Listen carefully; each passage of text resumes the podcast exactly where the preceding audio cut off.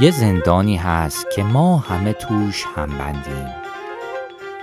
این زندان یه نگهبان داره که با وجودش فرار یه خیال باطله. سرنوشت زندانی این حبسگاه پوسیدنه. اسم این زندان گذشته است. نگهبانش خود ماییم زندان گذشته. فرض کن کلید قفل این زندانم داشته باشی. کجا می‌خوای بری؟ به آینده جایی که وجود نداره فرهنگ لغت اگه مال من بود. واژه سرنوشت از توش پاک می‌کردم. به جاش می نوشتم سرگذشت.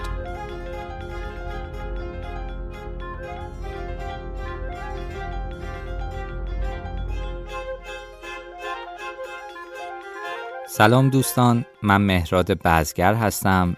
شما به اپیزود چهارم از فصل اول پادکست من گوش می‌دید. توی این فصل رمان متوری رو می‌خونم که نوشته خودمه و تا به حال جای چاپ نشده تا اینجای کار سرگذشت جاوید راوی رمان متوری اینجوری بوده که تو کودکی پدر و مادرش رو در یه حمله مسلحانه از دست داده جاوید می‌دونه این کشتار کار پدر بزرگ مادریشه یعنی جبار خان. جاوید تا قبل از این ماجرا پدر بزرگشو نمیشناخته. اصلا نمی‌دونسته که همچین آدمی وجود داره. جبار خان مالک مزاره خشخاش شورابه. واسه همین جاوید رو با خودش میاره شوراب. شوراب برای جاوید غریبه است. اما برای شوراب جاوید غریبه نیست. از یه قصه هایی راجبش با خبرند که خودش هیچی از اونا نمی‌دونه. قضاوتی که بر اساس گذشته باشه بیرحمانه است. جاوید اما از گذشتش فراری نیست. می‌خواد باهاش بجنگه. این ستیزجویی بیدلیل نیست. تو قانون زندگی جاوید آدم باید به خودش چیره شه. کسی به خودش چیره میشه که بلد باشه با گذشتش بجنگه. دمتون گرم که به پادکست من گوش می‌دید. امیدوارم از شنیدن ادامه رمان لذت ببرید.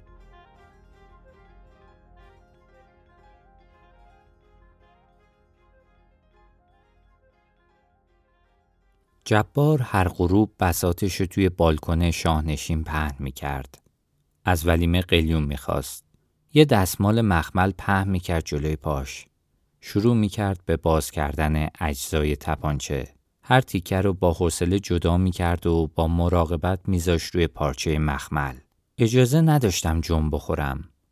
هر تکونی به معنی حد که حرمت اون مراسم قدسی بود.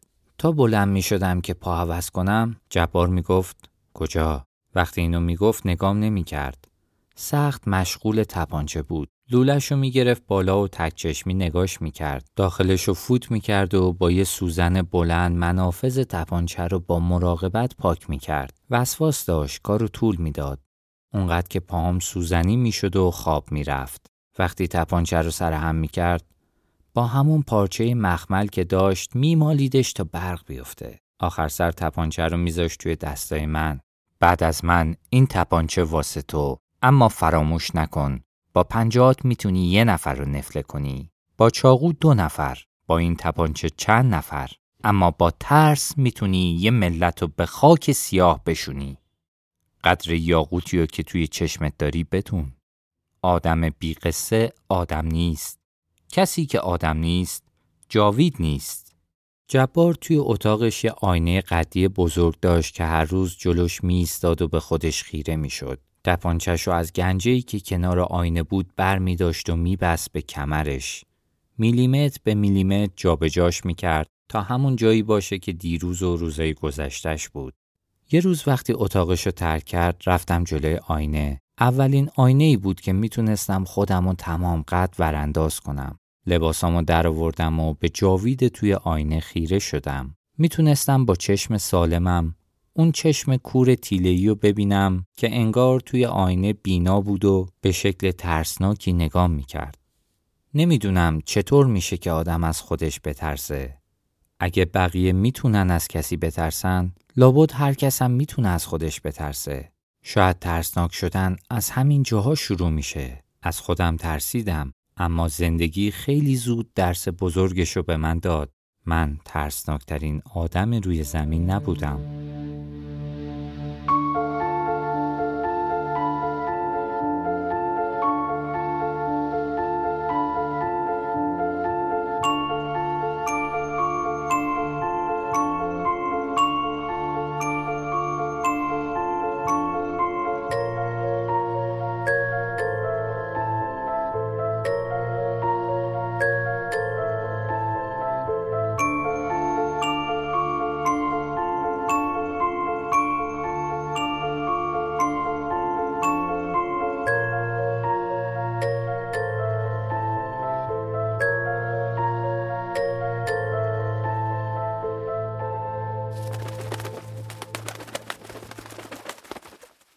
طبقه سوم امارت جبار خالی و مخروبه بود. شیشه اتاقها شکسته بود و چارچوب درا خالی. بیشتر اتاقای این طبقه پر بود از کفترهای چاق و زشتی که اصلا از آدمیزاد نمی ترسیدند. همه جا تخم گذاشته بودند. ریده بودند به در و دیوار. فقط یه اتاق این طبقه مرتب بود که برای من ورود ممنوع بود. یه بار که فضولی کرده بودم و توی اتاق سرک کشیده بودم به حکم جبار یه هفته حبس کشیدم. جبار واسه چای قبل غروبش به این اتاق می‌رفت. وقتی پا توی اتاق میذاشت و در پشت سرش میبست کفتر رو دیوونه می‌شدند. یهو تو تمام اتاقا بالبال می‌زدند و خودشونو به سقف میکوبیدند. اما ولیمه که صبح می‌رفت برای آب و جارو آب از آب تکون نمی‌خورد. کفترها سر جا تخماشون رو گرم می‌کردند. همه فکر و ذکرم شده بود ورود به اون اتاق. چرا؟ چون هیچی ازش نمیفهمیدم. کف اتاق یه تخت فرش پوسیده بود که از وسطش یه سنگ قبل مثل یه سکوی بلند زده بود بیرون. اتاق از اساس خالی بود و با اون چهار دیوار نم کشیده و شیشه زرد مشجر شبیه به مردشوی خونه بود متروک. هرچی بیشتر قبر رو نگاه می کردم کمتر میفهمیدم. یه چیزایی روی سنگ قبل نوشته شده بود اما هنوز سواد خوندن نداشتم. دلم می‌خواست قبر رو بکنم و جسد رو بیرون بکشم تا بفهمم کدوم بیچاره ای در همسایگی کبوترهای گنده طبقه سوم دراز شده. شاید این پدر بزرگ جبار نام قبل از من همچین سرنوشتی رو واسه یه نوه دیگه رقم زده بود. چاره کار سب بود. تا یه سال بعد که به وعده جبار تو مدرسه خوندن و یاد می گرفتم یا اینکه رو به علی خرخاکی مینداختم که یکی دو سالی بزرگتر بود و مدرسه می‌رفت و راپاشم به خونه جبار باز بود. صد افسوس که سب نکردم و راه دوم انتخاب کردم. اما راست گفتند که تو بیابونا اگه صد سال سرگردان بشی بهتر اندر وطن محتاج نامردان بشی. علی خرخاکی رو توی باطلاق پیدا کردم. داشت وسط گلولای قلط می‌زد. با سر تا پای قهوه‌ای عین یه تیکه تاپاله شده بود. بچه هرچی هم بچه باشه هنوز از قماش آدمیزاد و غرور داره. خواستن از جونوری تو باطلاق سخته. چون هنوز نمی‌دونستم علی خرخاکی چه کل خراب نفهمیه با صدای کلفتی که از جبار تقلید می‌کردم موضوع رو بی مقدمه گفتم و تکلیف رو روشن کردم. خوندن نوشته های رو قبل نیمه شب بی سر و صدا جوری که هیچ کس بویی نبره. در ازای چی؟ یه لیوان شربت زعفرون. و اما جواب علی خرخاکی با دهن گشادش. هری ولیمه بیشتر میده. بی منت گورتو گم کن. سرم داد کشید. هیچ نترسیده بود. تسلیم بودم. نمی‌دونستم با کسی که ازم نمیترسید چیکار کنم. بی حرکت ایستاده بودم که با گستاخی بیشتر حملش رو ادامه داد. همین روزا که خالوات برگردند از توی خونه پرتت می‌کنند بیرون و ما توی شوراب اونقدر میزنیمت که بمیری. بغز گلومو گرفت و کاسه چشم سالمم از اشک داغ شد. رو برگردوندم تا حریف گریه رو نبینه. سریع از باطلاق دور شدم. اما صدای اون نکبت رو شنیدم که داد زد. وایستا اگه یه قولی بدی حاضرم کاری رو که گفتی انجام بدم. بغزو به زور کنار زدم و گفتم چی؟ نزدیکتر اومد و گفت اول دست بده و قول مردونه تا بگم. اگه قول بدی با هم دوست میشیم. محکم دستم و گرفت و تکون داد. گفت جبار یه تپونچه داره نقره رنگ من اونو می‌خوام. دستشو سری ول کردم و گفتم تپونچه می‌خوای چیکار؟ گفت هیچی فقط می‌خوام یه مدت یه تپونچه واقعی داشته باشم. گفتم محال قبول نیست. گفت دیگه تموم شد قول مردونه دادی. اگه وفا نکنی بزدلی. اما اگه بیاریش قول میدم یه هفته پسش بدم. آدم وقتی هنوز مرد نشده فکر می‌کنه شکستن قول مردونه. مرد و از مردیش میندازه و دنیا رو از عاقبتش. با اینکه درست همون لحظه که دست نحس علی خرخاکی رو ول کردم مثل سگ پشیمون بودم تصمیم گرفتم قول مردونم رو نشکنم.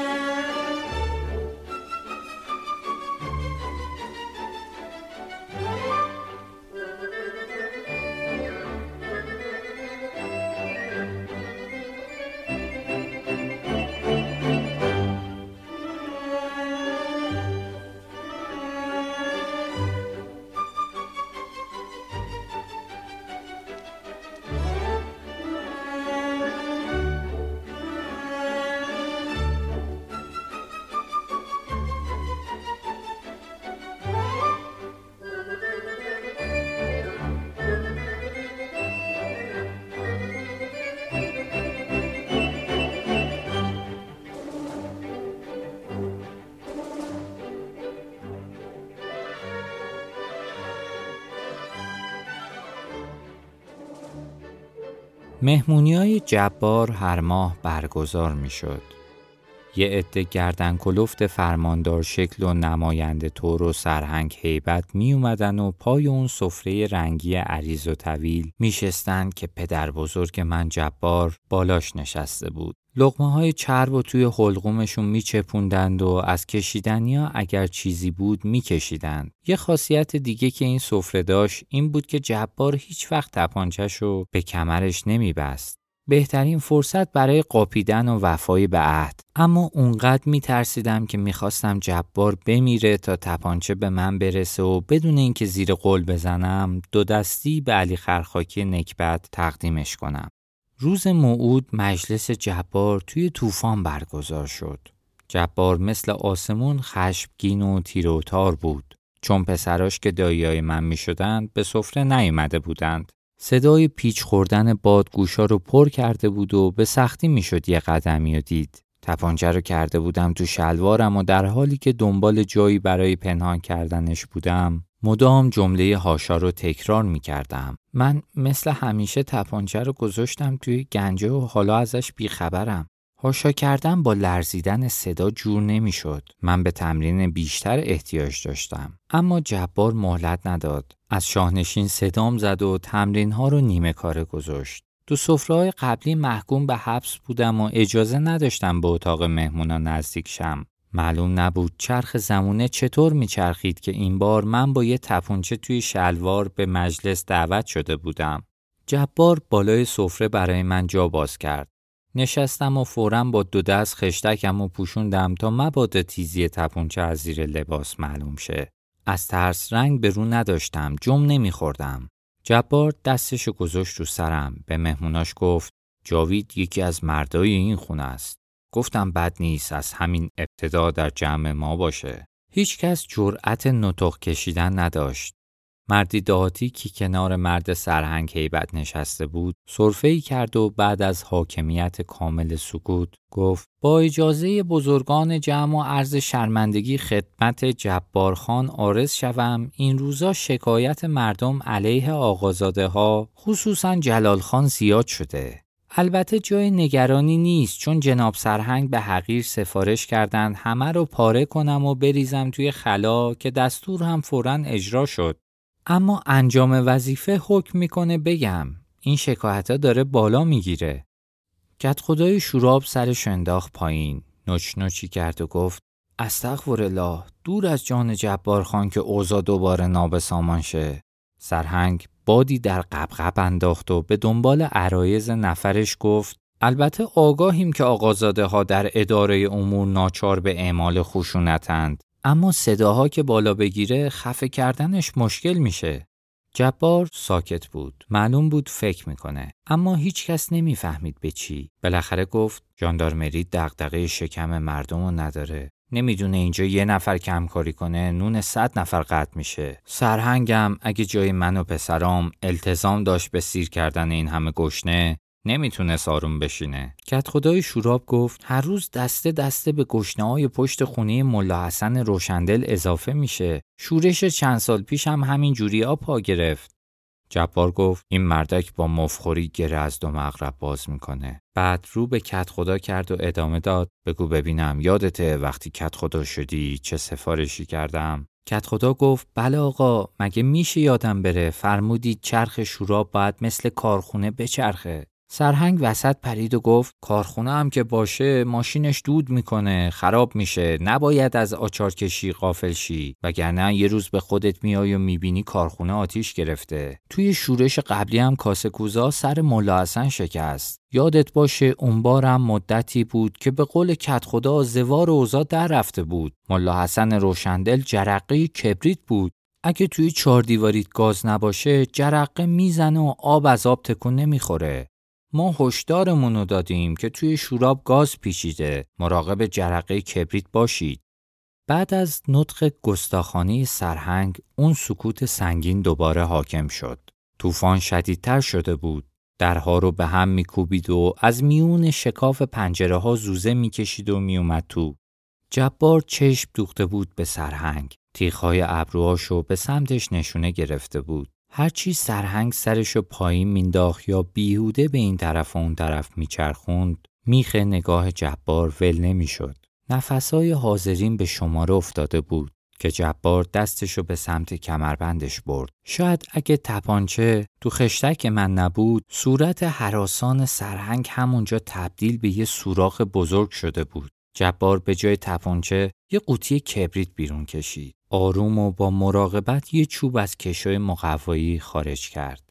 گوگرد سیاه کبریت و بو کشید. با دو انگشت شست و سبابه یه دور کبریت و چرخوند و سرشو به لب جعبه کشید.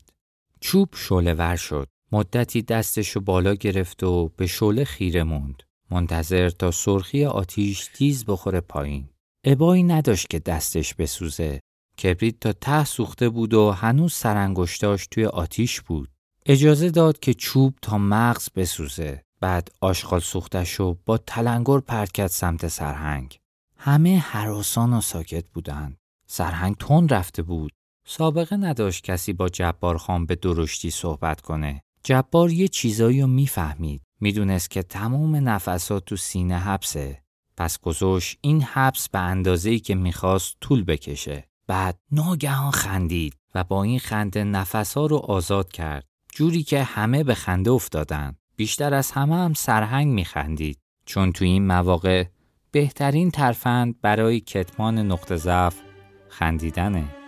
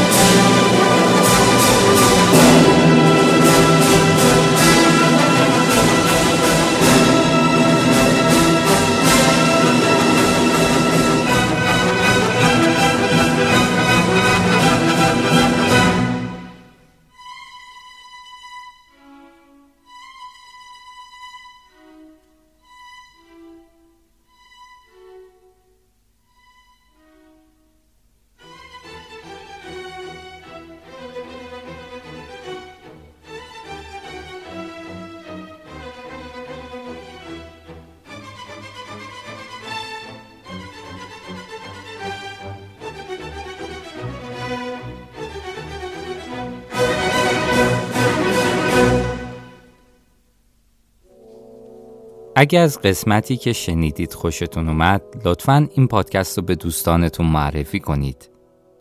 نظراتتون رو با من در میون بذارید. توی اپیزود بعد قول و قرار جاوید و علی خرخاکی برای شبیخون زدن به اتاق مرموز طبقه سوم امارت تبدیل به جرقه کبریتی میشه که سرهنگ هشدارش رو به جبارخان داده بود. اوورتوری که میشنوید اثر روسینی آهنگساز ایتالیایی قرن 19 همه. بازم ممنون که پادکست منو دنبال می‌کنید براتون روزای خیلی خوبی و آرزو می‌کنم